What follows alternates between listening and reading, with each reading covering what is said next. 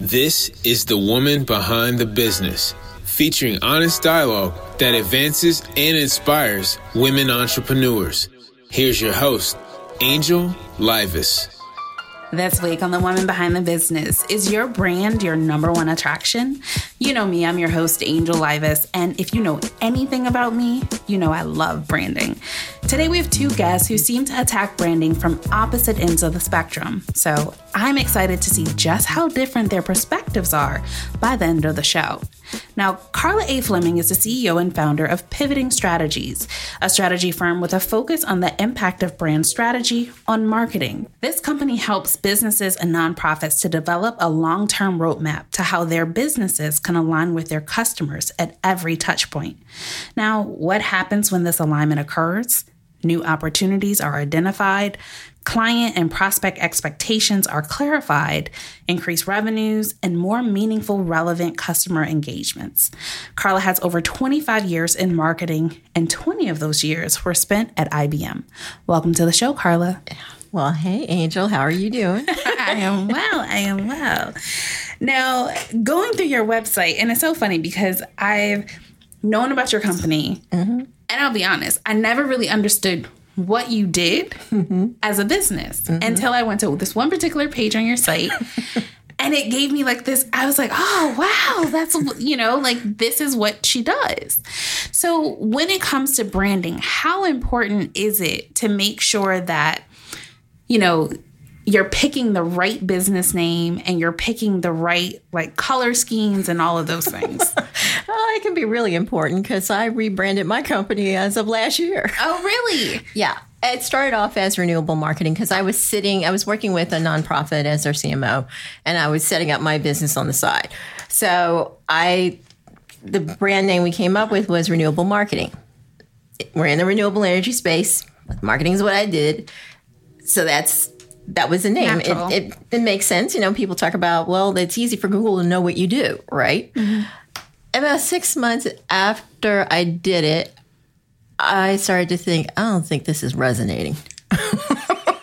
now, what led you to that conclusion? Well, when you start talking about what you do, and people say, oh, you do marketing, and they immediately run to marketing execution. So it's the email campaigns, the social media, et cetera and you sit there and say, No, I do marketing strategy. And they look at you like you have horns on your head mm-hmm. because it's not something that I find that every small and medium business owner knows about, thinks about, because really it's the secret sauce that Fortune 500 companies use every day and think about every day of how they're going to find new opportunities um, to grow their business.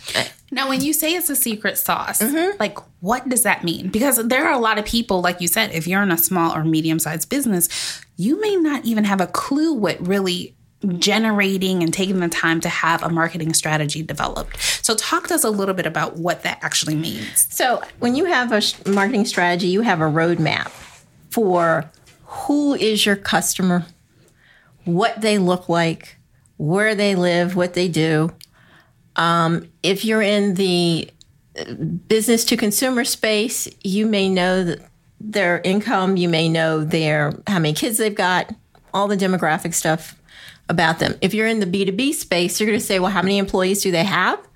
Um, you know, what's the revenue size? What industry are they in?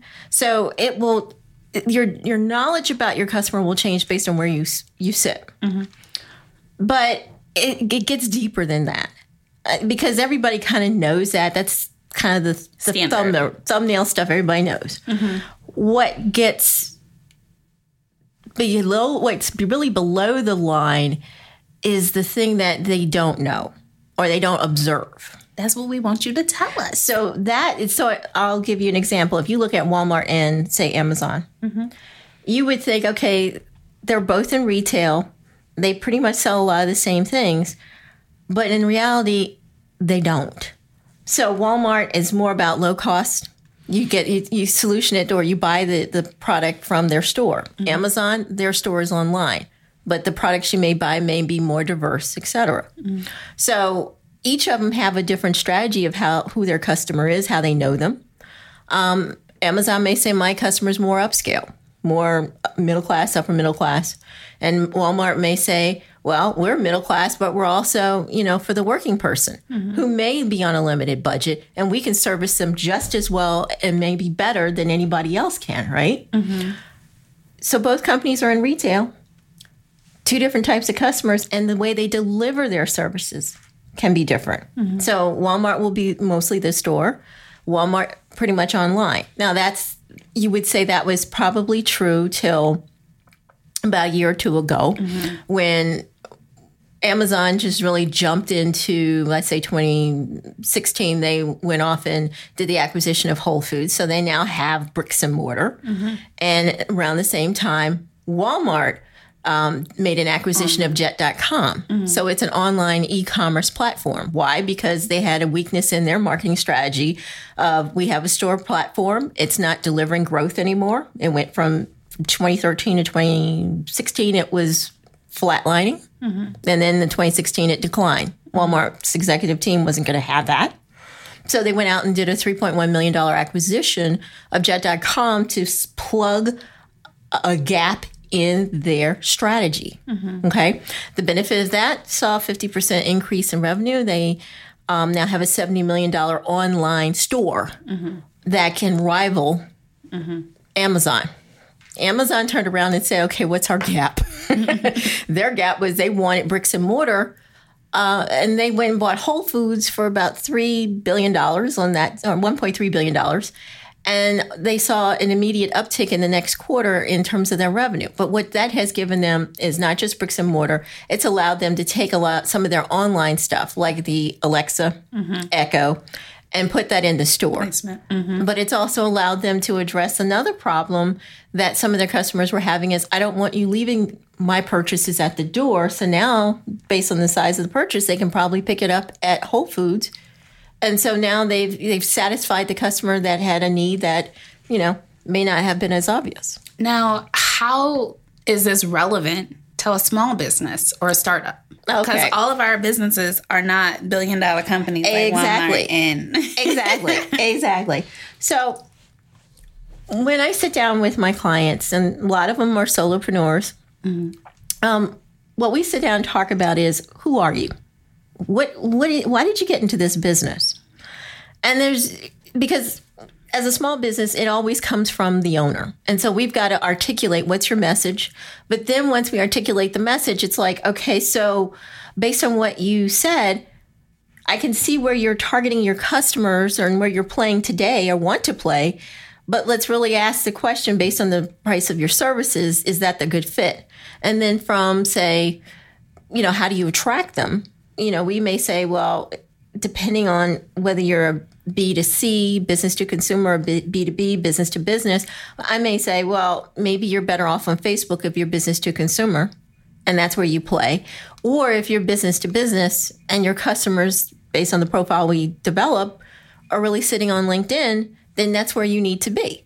So it's really making sure that you create an attraction and you're there and in alignment with the customer where they are. Um, so your strategy will guide that. And then the strategy, once you build it, will then guide the tactics you use for the marketing execution. So if you are targeting B2B, it, you may have to be at industry events that are relevant to your customer to, you know, be at their trade shows, um, making sure that you're holding events. Maybe you're getting up on stage as a thought leader, you know, sharing more about what you do, but also how you can help them with your products and solutions. Um, if you're a business to consumer, maybe it's your your form of a trade show. Maybe you need to be in that retail facility. Maybe if you're, you know, delivering, you know, some type of um, food product, you may need to be in Costco showcasing, letting people taste and experience your food in order to attract your customers. So, you know, there are differences there. But I think the other big difference that I don't think people always see between business to consumer and B2B, um, B2B is that business to consumer is very much a volume business. So if you're selling through Walmart, there are huge volumes that you've got to hit. And Walmart's going to look to see if you as a Um, um, product placement. Mm-hmm, mm-hmm. can actually deliver mm-hmm. before they're willing to make that commitment. And they may do a gradual rollout across the country, to, you know, to, to not stress you, but also to make sure you can deliver. Whereas business to business, your volumes may be less, but your ticket, your um, Price point. your your price point might be might be way higher. Right. You may be selling, you know, a deal may take two years to get done, but maybe twenty million dollars. Right. So there are variances in how you do it, but your strategy has to reflect, you know, your sales cycle, um, the customer, um, how they want it delivered. You know, is it necessarily face to face? Maybe it's you know um, over the internet, or maybe it's over the phone. Now, I feel like a lot of uh, business owners have a hard time with pricing and even knowing how to market. So, yes, there are all these different mediums. And even if you just say B2C social media, mm-hmm. people are like, oh, do I need to be on Facebook, Twitter, LinkedIn, uh, Instagram, Snapchat? Like they're, they're literally going through, and even Pinterest is even mm-hmm. like a big one oh, now. yeah. And so, you know, a lot of times people are like, well, I don't even know how and which platforms I should be utilizing. Mm-hmm. So for you, because you just went through a rebranding phase, how do you go about making sure that you're reaching your target audience and that, you know, this is the right way to do it? Right. So for me, I know my target audience sits on LinkedIn. Mm-hmm. Okay, because it's business to business, and that's really primarily my focus as a, as a company. I still have a presence on Facebook just because the volumes are there, and you never know who is going to look. But if you had to ask where do I live, I really live on LinkedIn. I do some on Instagram just because there's a younger generation, and that along with LinkedIn is where they like to live less so than Facebook. Um, but it's really you know making sure you're visible. Um, I have a company page on LinkedIn that when I just I was looking through um, I was googling just occasionally I go through and check to see where am I showing up um, because you may need to turn around and make some investments there with uh, search engine optimization to kind of boost it. And you know, it was right on at the bottom of the first page. I was like, "Hey, perfect." so it tells me I'm still doing the right things, which in my case, I'm engaging by posting and I'm when I post, it's really I'm wanting my audience to really start thinking about the future of their business. Mm-hmm. Because we spend so much time as business owners thinking about the day to day. And what I want you thinking about is the future of your business, which means you have to work on it because what works today may not work tomorrow, next week, next month, two years from now. Mm-hmm. So you need to be thinking about what's that next thing and give yourself enough runway to actually figure that out. Mm-hmm. And that's that's that's why I'm posting on what are other companies doing? Because I think we have to get out of our industries, we have to get out of our space sometimes to kind of observe what other companies are doing or what new trends are taking place or how people are thinking because that could be coming eh, down the path to impact us, you know, either sooner or later. Now, are there any new trends as it relates to marketing? Well, what I'm I'm seeing generational shifts. So you know, uh, for the last two three years, it's the rage has been you know, or five years has been talking about millennials. Well, now people are moving past millennials and starting to say, who is this Generation Z that we're talking about, and what do they care about, and who are they? And are they in the workforce already? Yeah, they are. they're some of them are in workforce, some of them are in college, but they're here. So you know, for people who are wondering, well, what is Gen Z? It's really 1997 to the present in terms of the the um, the young adults to the babies being born. So some of their parents are what we consider either millennials if they're just being born, or they are Gen X parents, and that would be the front end of the Gen Z um, cohort. So millennial is anything that's like 1980 to 1996. Gen X is 1964 to 1979. And before that would be baby boomers. So that's 1946 to 1963. And, you know, we still have some in the silent generation, which would be 1929 to 1944, 45. Okay. Now, your work, you know, you've worked at um, IBM I mm-hmm. feel like the majority of your career, the mm-hmm. Brookings Institute, you did some work with United Way. Mm-hmm. From all of those, you know, big brands, what would you say was the number one lesson that you learned? And how do you implement that in your own work? always be ready to tell your story. Whether it has been at IBM or United Way or even Brookings Institution, it was about everybody's got a question like, what do you do? Um, at Brookings Institution, I was in the book publishing division. So our goal was really to drive thought leadership, and I I almost laughed because I one of my clients um, is a public policy person, and it's really think tanks are about commercializing public policy. Mm-hmm. How do we bring those ideas to the table in such a way that then policy can be made at the legislative level, both at the you know federal, state, and local. Mm-hmm. Okay, and in this case with brookings's mission moving more international, it's also from that perspective as well um, United Way, um, wound up sitting as um, joining them, their board on and setting up a marketing um, team or committee because I spent the first six months wondering, what do you do? And we realized, I realized they had a fundraising challenge, and the challenge was we couldn't tell our story. And what we realized is when we started to unpack, we had a almost 50 year relationship with City of Alexandria and we weren't really talking about all the value that we brought to the table. We would talk about the fundraising and the running of the campaigns, but that the impact. That yeah, the impact was the money stayed locally. Mm-hmm. That was huge because Alexandria, city of Alexandria, is only ten square miles, right? So having impact was the reason people gave, and we could talk about almost fifty years of impact. That allowed us to actually, by having that story nailed down, allowed us to really hit our fundraising target, turn that presentation around as a recruiting tool for our board. So we wanted new board members. That was how we could leverage that. It all it had helped us identify a gap in our fundraising, so that not our fundraising, our um, onboarding, so that we put an onboarding program in, in play. And then the icing on the cake was that our ability to tell our story became the foundation of what you see as the Live United campaign today, because even the national organization realized they had a need to, to tell a, st- a, better story, and so they they looked at what we were doing and leveraged that to as a starting point for them to figure out who what the story would be for them. At IBM, the story was when I would come into different teams and we would work together. Sometimes it was building stuff from scratch or taking something and driving it to the point that we would take it from incubator to mainstream um, it was always about our ability to tell our story, and then we had to tell our story internally mm-hmm. in the company first.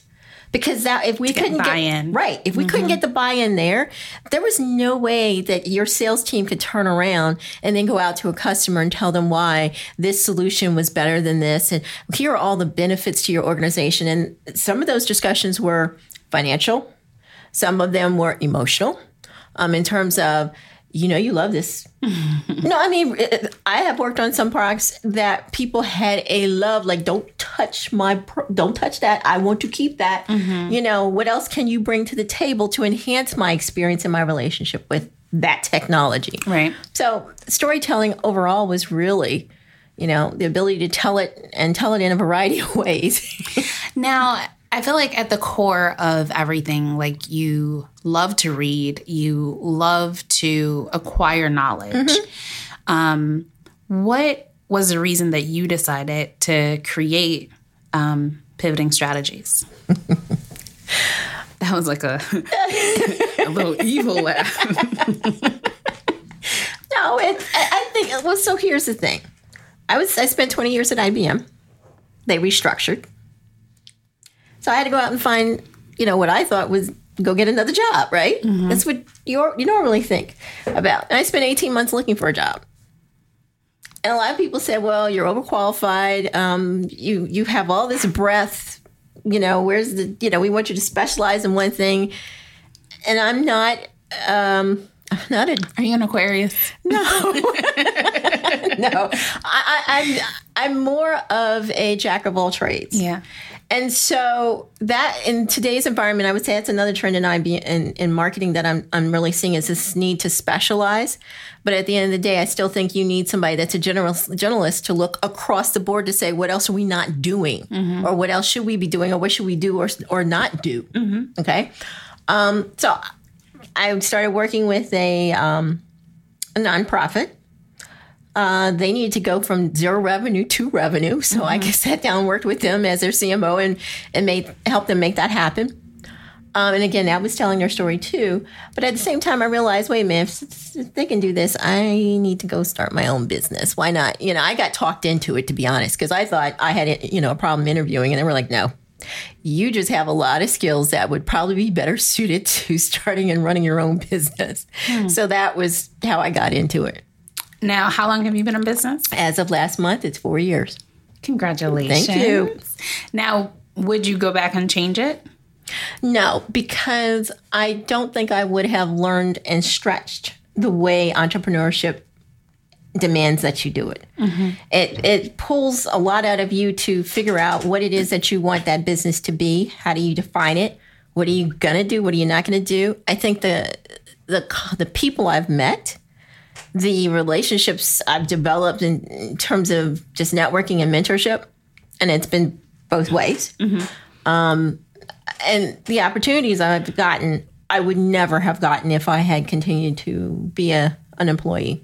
Now, one of the things that you just said is actually one of my favorite things is the mentorship. How important do you feel that having a mentor um, is to building a career and especially building a business? I think it's it's critical, and I've I've always had them, both when I was in corporate and um, even now. I think I have more now than I did then. Um, I think it's critical because it you've got to in a company you've got.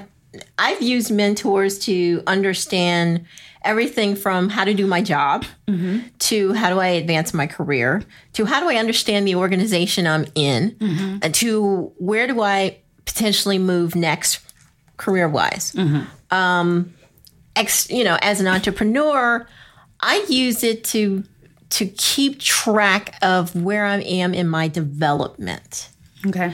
And, and I do that on a number of levels. Like I have one mentor that we just it's really more about personal development. You know, what are you doing now? What does it look like? Another mentor I will use to figure out where I'm pacing myself in terms of my development as an entrepreneur. I'm, I'm year, th- year three, year four. What are the things I should be thinking about and doing? Um, I've u- I'm using a mastermind as well. Um, that was to do more mindset um, because I think as entrepreneurs, you can really get down on yourself at times because this is so hard. I mean, to me, this is the hardest job I've ever had um, because it's you by yourself a lot of times, and you have to figure out how not to be by yourself. So you do have to learn how to reach out to your um, friends, family, Network. and build a network if you don't have one. Um, because being around peer entrepreneurs, I think, is key. Because this is an experience. It's kind of like you. If you look at sports and you look at the NFL, play, uh, NFL players or hockey or mm-hmm. basketball or gymnastics, whatever. When you're doing that sport and you're doing it at your at the highest level, only a few people understand what that's like, mm-hmm. right? And so having that community of folks that you can talk to, that you can say something, they look at you like, oh yeah, I've done that. I've been there. I feel you, right? Mm-hmm. right. So you wouldn't change anything. What would you say has been your number one strategy that you've seen growth from? Because I think sometimes, you know, especially in the startup phase or in the rebranding phase, you're reintroducing yourself, you're retelling the story of who you are um, as a company. But what have you seen great success from? I think going out and speaking. Um, it's because that puts you on point to really know your story, what you offer, but you also have to stand up there and be that storyteller. Mm-hmm. Um, how do you manage that room? It's not just you. It's it's because you standing up there is really not about you. Mm-hmm. It is about the What you audience. know. E- e- Exactly. You give them. Mm-hmm. Exactly. And so you have to get outside yourself, or you know, you don't, you can't take yourself so seriously that you t- you miss an opportunity to create an opportunity for someone else. Meaning, when you stand up there and create that opportunity for someone else, you are g- giving them insights and wisdom, sharing your wisdom with them, or tools, techniques, things that they can leverage to advance their own um, business and organization. Um, and if you are, if you do that well, they're going to realize what they can do and what they need help with. And then how you present yourself is how they may come back and say, Hey, can we sit down and have a further conversation? Because now they see that there's some value that you can bring to the table. Right. No, I totally agree with you. Um, yeah, I agree. Well, this has been very insightful. Um, I have really enjoyed it, and you're not going to leave just yet. Okay. Um, but thank you so much for sharing so much about your process, so much about how you go about executing um, and working with your clients. I really appreciate it. And when we return, we're going to introduce our listeners to the woman behind Tower 9. Stay with us. Welcome to the WBB Legal Minute featuring Nyasha West. She's the principal attorney at West Law Firm, where she specializes in business law and family law and bankruptcy. Today, we're going to have a quick conversation about the different ways to get your business established. Now, Nyasha, what are those different entities that you can choose from when it comes time to establish your business? The most popular entities that most business owners um, choose to go with when forming their businesses are uh, sole proprietorship, LLCs, or a corporation. Um, and the entity that you choose depends on what the business is that you're getting into. If you're getting into a business where you'll have very low interaction with the public and therefore very low liability, um, then a sole proprietorship may be a good option for you. Um, if you're getting into any other business where you're going to be interacting with pr- the public, se- um, selling them goods or services, then you would want to choose a LLC or a corporation.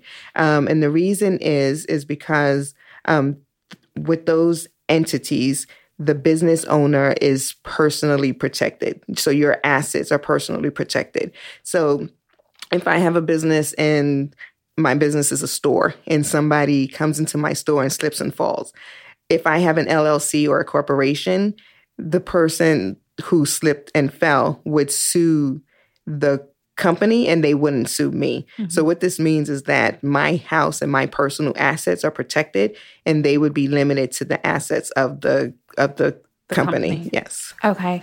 Now, really quickly, what's the difference between an S Corp and a Corp? So, an S corp is a corporation that doesn't have self-employment taxes, um, whereas a corporation has a whole host of other um, of other taxes that the um, business would have to pay. Um, the biggest problem, not problem, but with uh, C corporations, um, the business owner may be subjected to double taxation um, on their dividends. With the S corp, um, they wouldn't be subjected to double taxation. Okay. All right, wonderful. This was great. Thank you so much for sharing this legal minute with us. You're welcome. All right, to learn more, how do people get in contact with you? You can contact me at the West Law Firm. My website address is nawestlaw.com or my telephone number is 301 798 4100. All right, awesome. Thank you, and stay tuned for the rest of The Woman Behind the Business. Welcome back to the Woman Behind the Business Talk Show. I'm your host, Angel Livas. Now, previously we were speaking with Carla Fleming, CEO of Pivoting Strategies. Now we're keeping the conversation going and talking about branding with our next guest, Lindsay Lupe Jordan. Uh, now, Lupe, as she's affectionately known, is the founder of Tower 9, a full service design house that expands the reach and image of their clients through creative direction. Welcome to the show, Lupe. Thank you so much for having me. Absolutely. Now, Lupe, you had you studied photography, you do film, and I feel like the basis of a lot of your work is from the study of film. So talk to me a little bit about why that's so important. Um, so in film you create, right? From the bottom up. So you build a story and you tell that story through your camera. And I think the same thing happens in business. You build a brand and you tell the story through your imagery. Um, and so what I like to do is take clients who don't necessarily have a presence in a digital space and transcend them into that space to grow their business.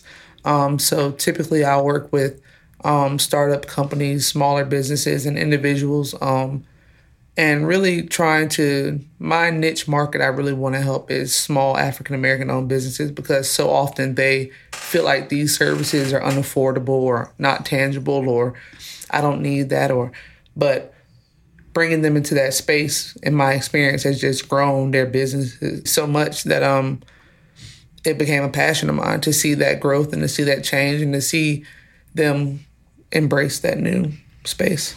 So for you, and this is actually very interesting because even though y'all are sitting across from the table, and Carla, I feel like is very, you know, 25 years in hardcore corporate marketing, mm-hmm. the corporate content strategy, you know, you've been doing this for less than a decade. Yeah, of course. Right. yes. You know, less than a decade. And yet, the importance of the story is still the number one thing that I feel like both of you have said. Mm-hmm. And I think that's imperative for our listeners to understand is that, you know, branding is yes, it's what people say about you when you're not present, but you can control your brand messaging. Mm-hmm. So, how do you work with companies to help them control their branding? Um, I think the biggest thing is for people to identify who their product is really for and to understand that it's okay for your product not to be for everybody. You can't be for everybody. Um, and trying to chase every dollar is often where a lot of people fail because they spend so much trying to lure the wrong people in that it bankrupts them in a sense. So I think it's important for people to un- identify who they are first. I think a lot of people go into business knowing their service, but not knowing who they are. Um, And so finding out who they are and being able to tell that in their product makes it that much more tangible for their consumer. You know, oh, I know that you make clothes because you want to tell the story of the kid from Southeast DC who never had anything, who was able to grow a brand to be the largest streetwear brand in DC. You know, you want a consumer in Wyoming to know that story. Um, and they won't know that off word of mouth or hand to hand or seeing a flyer on the street. They needed you need a digital presence to tell that story. Um, and so that's really what I think. I think I answered your question, right? Yeah. Yeah. But okay, so I'm gonna take it one step further. Where do you feel that your niche is when it comes to branding? Because as we can clearly hear, mm-hmm. there are so many different ways that, that you can target it. Mm-hmm. Like I said, it can be from the content strategy end, it can be from the, you know, you're actually the one that's saying, okay, these are the colors that we're using, mm-hmm. these are the graphics we're using. Right. Some sometimes we're doing all of that, right? Right. But what would you say is like your sweet spot? Um, it's just creative direction. So coming up with the look, right? What does this look like every day? So taking somebody who owns a barbershop and saying, okay, what colors represent your values? You know, people don't understand the relationship between colors and values. That's why every fast food sign is yellow and red because those are things that grab people's attention and they're As affiliated she with hunger. has on this bright yellow shirt. Right. that's why it's called the blue plate special, right? Because that's where food looks appetizing on a blue plate. And that's why you'll look at pottery and you'll see blue is incorporated in China for the last two, three hundred years. These colors mean something and they resonate with something inside of us that is primal. It's not learned, it's not trained, it just exists. Um, and so being able to teach them how to use what already exists inside ourselves to connect is my my niche or my favorite part is saying, okay, if this is what you do, let's figure out why you do it, how to show why you do it, and take it to the next step or the next level. Now, for a lot of small businesses, they don't know the why. And so when it comes time to pull that information out of them, I know that um, Carla, you have what you call the pivot assessment, right? So, what do you use as kind of an assessment tool, and what are some of the traits that you can find on that tool? Right. So I have something similar. It's a pretest that I send everybody. It's about 25 questions, and it goes back to when was the first time that you did what you do? Um, when you did it, what did you initially feel? You know, um, where were you in your life when you started this company? What struggles or what you know what prompted you to make the transition into this field? Is it something you've known since you were a child? Is it something you grew into as an adult? Why? Um, and then you know other questions up there are like you know what are your favorite colors? You know what color is your car? Simple stuff that people don't realize it matters to them you know that they gravitate towards. gravitate towards naturally. Um, and then also, I think it's important with any when you take on a marketing role in anybody's life in their business, you become essentially their like best friend. Um, and so it's important to nurture that relationship. So I'll have clients who I will, you know, spend time with for months before we ever even start our project, just to research and understand their why for them in a sense. Um, and if you don't know why, I'll literally go and just say, hey, I'm gonna hang out at the shop with you today, or let's take a ride around and show me what your day looks like. I think one of the personality traits that I possess is I'm very observant and I can pick up on energy and see the I'm an empath, I think my mom calls it, so I can see it, I feel it, you know? So I can see what you need. Oh, excuse me. I can see what it is that, you know, people need at times. So it's a good and a bad thing, I guess. Now, when it comes to um, you personally, um, like you are young, ambitious, and you're doing what you believe you're called to do. Mm-hmm. What was it about Lupe mm-hmm. that said, I need to have my own mm-hmm. at a young age and not worry about what everybody else is talking and I got to work for this company and get this much skill set. Now, granted, I know that you've done that, but why did you decide, okay, the time is now for me to do this for me? I kept getting fired.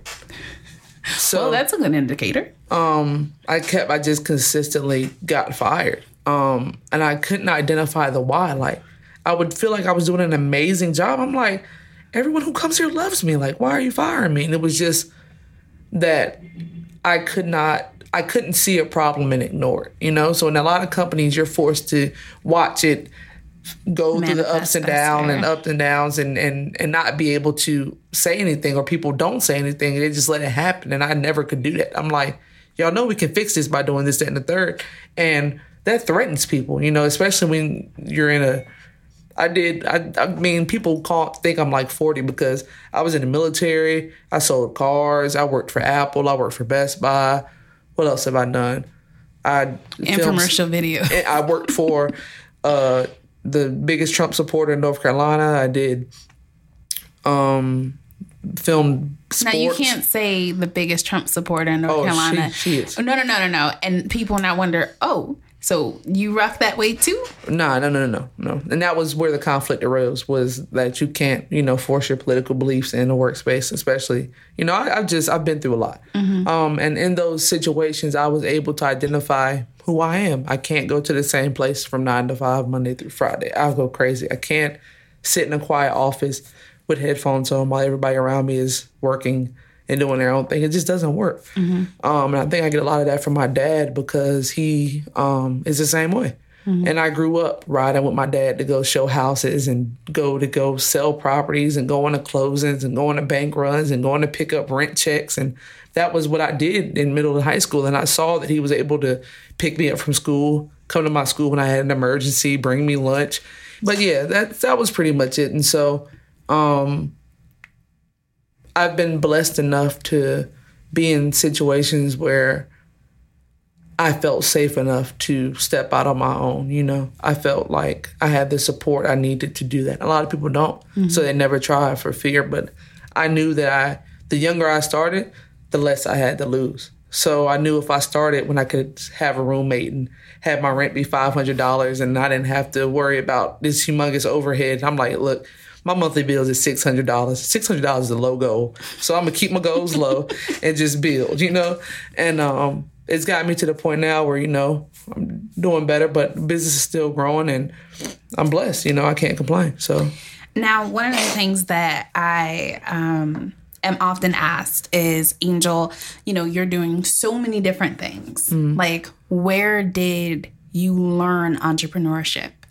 And it wasn't until very recently that I recognized that for me it was so natural mm-hmm. because like you just said like this is what i saw. Mm-hmm. Like and if you continuously see something and you're exposed to something that's your reality. That's what you come to know right? Mm. So how would you say growing up and being with your dad and seeing that flexibility seeing that freedom kind of shaped your mindset and knowing yo this is possible for me this is what i've experienced as a child Yeah, I mean that's that's exactly it. Um, I saw it. And then I never admired people with traditional um, career paths. You know, I was I've always been smart. You know, my intelligence had never.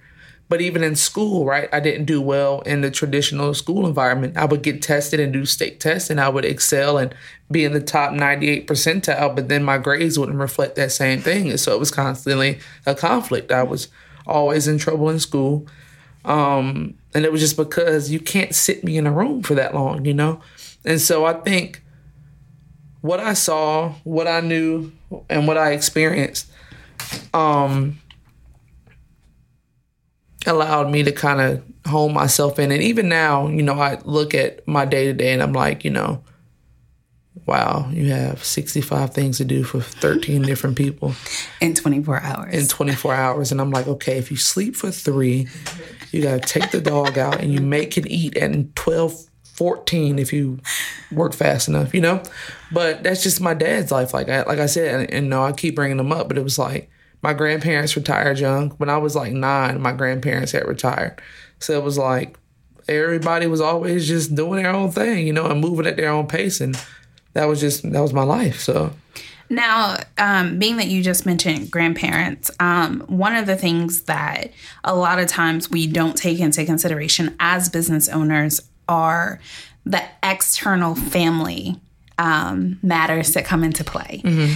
And I know from conversations that we've had that, you know, caregiving is mm-hmm. important. Mm-hmm. And that is, you know, when you, you hit certain times in your life, it's a factor. How do you manage caregiving and being there for your family? Um, I always put my family first, so I don't care what it is. I'll drop any and everything for my family. Um, and that's just because like that's that's I have the the freedom to live the life that I have because of them. Um, and so it's just like um I owe it to them in a sense. And it's like my my mom's family is big as well. Like my mom has eight brothers and sisters. So I grew up with 30 first cousins. And mm-hmm. so it's like family was all I knew. Summers you go see your family. You go to your grandma's house every other weekend. And I'm blessed to know have big families on both sides, you know? So it's just always been like family's always been a factor. You know, some people come from smaller families and they don't go home for the holidays and all that. We go home for Easter. I go home for Thanksgiving, Christmas, St. Patrick's Day, Fourth of July, Memorial Day, you know, Good Friday, Black Friday. It's, it's all family. Really? Black mm-hmm. Friday? Oh, me and my grandma, my aunt, we wake up at two o'clock in the morning. Don't even trip. that's just that's a part of our that's a part of the tradition. Day. That's tradition, yes. um, and so yeah, it's just you know I love family. I love. I just I don't know how to describe it. It's just that's what it is. So I'm gonna jump ship over into marketing for mm-hmm. uh, a quick second, what would you say are three things that are like necessities when it comes to building your brand or just marketing your business? Mm, three things. Um, a good elevator pitch, so a good 60 second, you know, 15 seconds really, to be able to tell your story and prove your point fast. Um, consistency um, is really big for me. You know, if you're gonna present yourself to offer a service or to do it something, you have to do it. Um, you can't just do it because you need to make some money right now. Um, mm-hmm. So consistency, and then um, the look. You know, you got to have the look. Um, the look is everything, especially in our microwave society, as people like to call it, where everybody wants instant gratification. You're judged. Your credibility is judged by your following. Mm-hmm um, for a lot of businesses. So it's like, you know, your look is everything. You know, you have to have the look. And some people see social media and stuff like that as turning our society to the left, but it's like there's businesses that have been built on the internet that would have never existed in a brick and mortar space. Mm-hmm. Um, and so just having the look to, to success, I mean, to succeed and excel in that space, I think is important. Actually, I'm going to ask you this question as well, Carla. When I look at my clients, and what really helps us connect is the fact that I'm sitting there looking at them at every touch point. And the consistency one comes out loud and clear. But I also ask my clients, um, who do you, how long do you want to be in business for? And they will say, oh, I want to be in business 40 years. And I say, okay, great. then who's your client? So it's really getting them to think long term about the business and where it's going. Because if you're not thinking about that, um, and you're only developing for yourself, uh, because sometimes we don't even realize we're developing the business for ourselves, and in reality, we need to be outside ourselves. So I think having an external focus is important, but also having a futuristic um, viewpoint is important. Because, like you, I, you know, I always saw the train sixty miles away, and it was like, well, I'm like you. Why can't we fix that problem right now? Mm-hmm. And people are like, nah, you know, it's not important. It's not top of the priority list. Or you're the problem child. Mm-hmm. Mm-hmm. or you're, or you know, in corporate speak, you're difficult because that's how we as women get classified. Categorized. Absolutely. No, that's good. That's good. All right. So there's so I just feel like there's so much mm-hmm. that goes into marketing. I think that there's so much that goes into branding. Mm-hmm. And for whatever reason, it's one of those things that people get stomped with. Mm-hmm. Um, so I always encourage people if you are building your brand and people aren't getting what it is that you do, it's not resonating. And I feel like Carla, you mentioned that. Like you had a company, uh, same company, but you know, different naming and all of that. If it's not resonating with your audience, you have to make the shift. You know, don't try to because you love the name of whatever it is, don't try to force that on everyone else and think that they're going to accept it. Because if it's not working and if it's not getting you money, what are you doing it for? Um, so, what would be like your one thing, like how I just shared that, like is kind of like a pet peeve that you've seen that people do in the industry um, as business owners where they're just kind of like, they don't get it? Um, I guess my biggest pet peeve, um, for me, is the oversimplification of what I do, um, and people thinking that you know it's easy, um, and and thinking and attaching a value to that service. Um, so I think for me, right, it's like yeah, it's just three stars, a stripe, and a triangle, but that took like eight hours. Exactly. So I went through. It had five stars to begin with. We had the downside. So, um, and understanding that you know, you don't pay me for the fact that I did it in an hour. You pay me for the fact that I trained for ten years to be able to do it for for an hour. And so, getting them to understand the value of having a creative because I don't call myself. I just call myself a creative. Right? I can create. Um, and so getting people to understand the value of that role and how impactful that can be both short term and long term. I would say having a strategy. I mean, mm. it's real. Uh, it's what I find that when I talk to people, they really want to just jump to execution, mm-hmm, just mm-hmm. get it out the door. I want the the likes. I want this. I want that. And it's mm-hmm. like it doesn't happen overnight. And one of the things I tell my clients is, this is a marathon, not a sprint. Absolutely. And, you know, as you talk to clients that have never had marketing in house, you also have to say to them, because everybody looks at it as an expense. Mm-hmm. My attitude is it's an investment. Absolutely. Mm-hmm. Mm-hmm. Because if you don't invest in yourself, which is what really marketing is about, is investing in yourself, your business long term, you will not be able to really thrive when there's a downturn because you won't even know where to pivot to.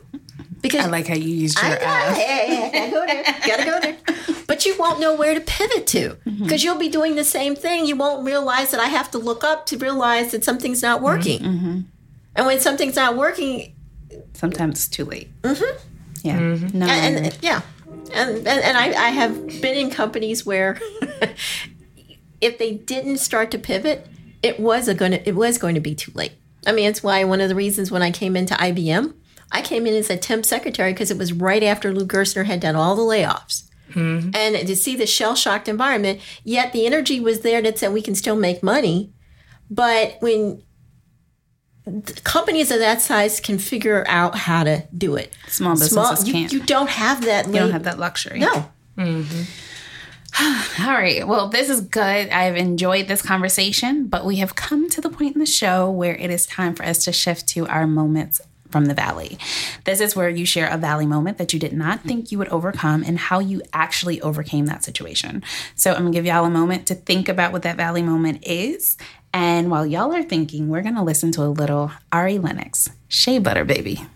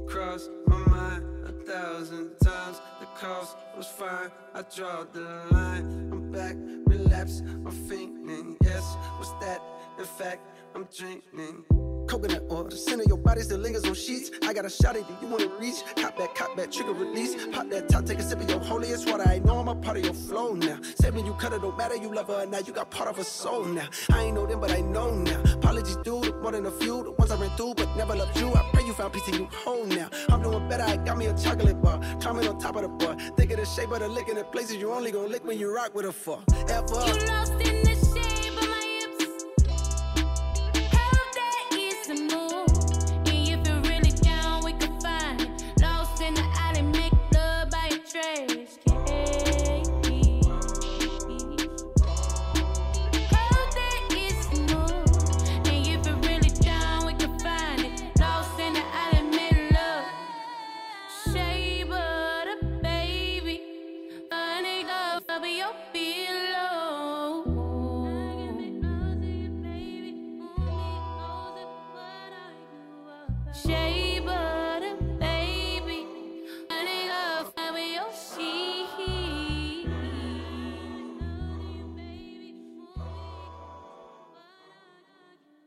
so that was a nice song. I have never even heard of Ari Lennox. So thank you to um, Lupe for telling us to try that one out. All right, so we are going to go ahead and lead right into our Moments from the Valley. And we're going to start with you, Carla. So mine is um, when IBM restructured. The, the reality of, okay, I've been in this company for 20 years. I've had a lot of fun. I felt like I got a postdoctorate degree in corporate America from Harvard, right? Um, but it's like, now what do I do? And it, the challenge for me was to really separate myself from the company and figure out what's my voice. What do I care about? What am I passionate about? um, because I hadn't had to do that for 20 years. The passion was the company I was working for and the clients that we serviced. And so for me, it was, you know, when you interview for 18 months and you don't get anything, this is really depressing. It's totally frustrating. And so, uh, you know, when I sat down with the interview coach, you know, you're at, I'm, I was 47.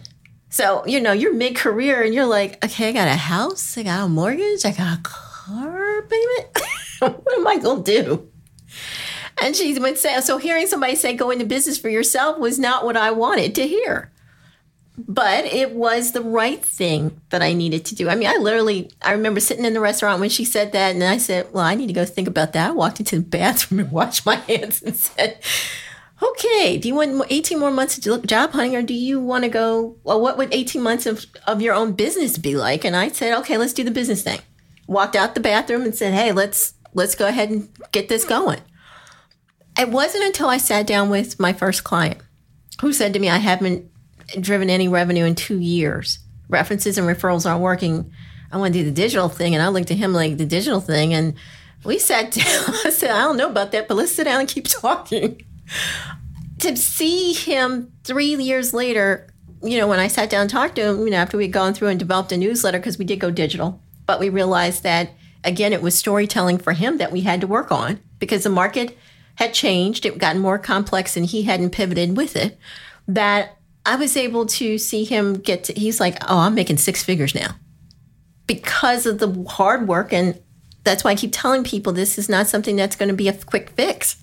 This is going to be some hard sweat equity on your part, just as much as mm-hmm. mine, to help you get there. And so, you know, one of the reasons I named the company Pivoting Strategies is because it will take, if you, when you're ready to make that change, it may take multiple strategies to get there. And so mm-hmm. the use of the colors green is about wealth, green is about um, opportunity.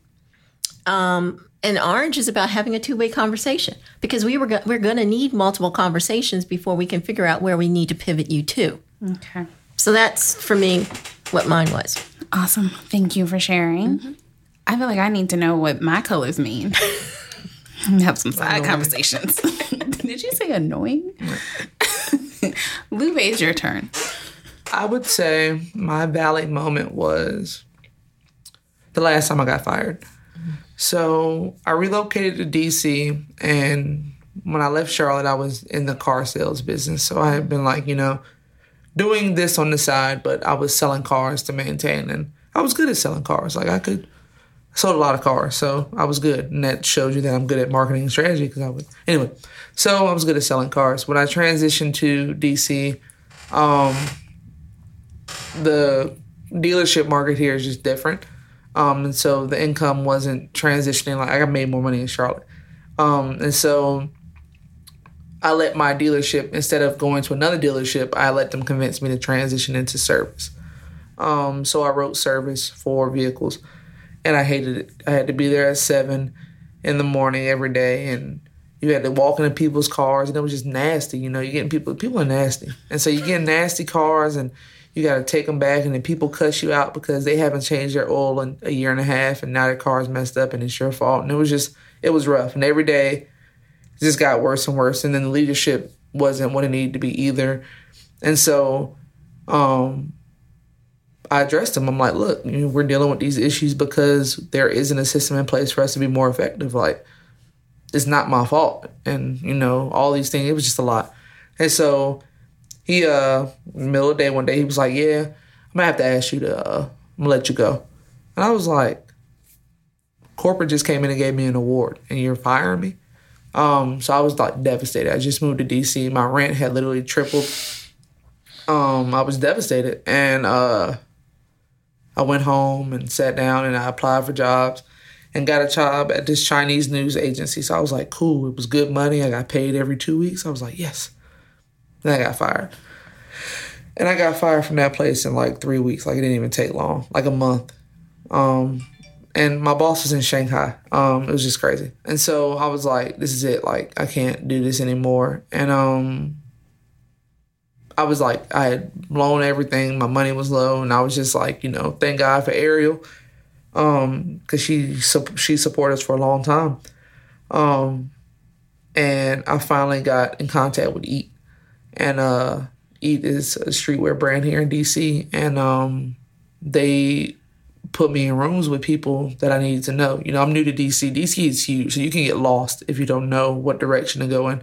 Um, and so they were introducing me to club owners and business owners and party promoters and stuff like that. And that was where I took my like turn or came out of my valley was I was getting work in my field. You know, I never had a full week of work in the creative space before. So I was like, this is amazing, you know?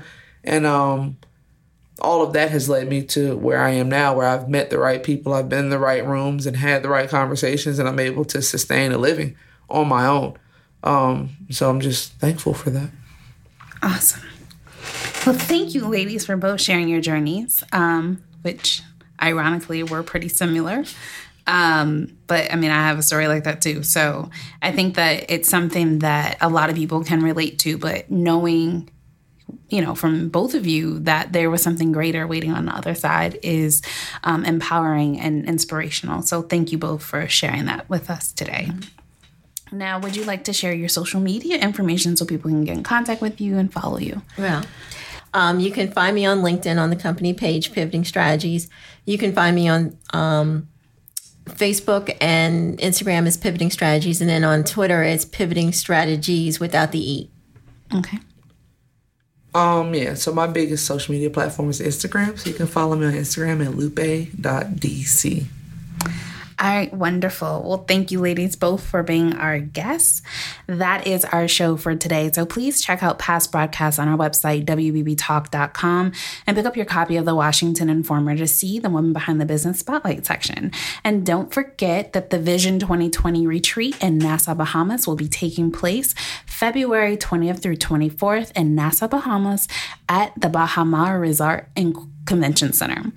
Um, let's see, what else do I want to tell you? Oh, follow us on social media at WBB Talk. And a special thank you to our show producer, Cal Murdoch, and our program director, Max Myrick. Until next time, stay blessed.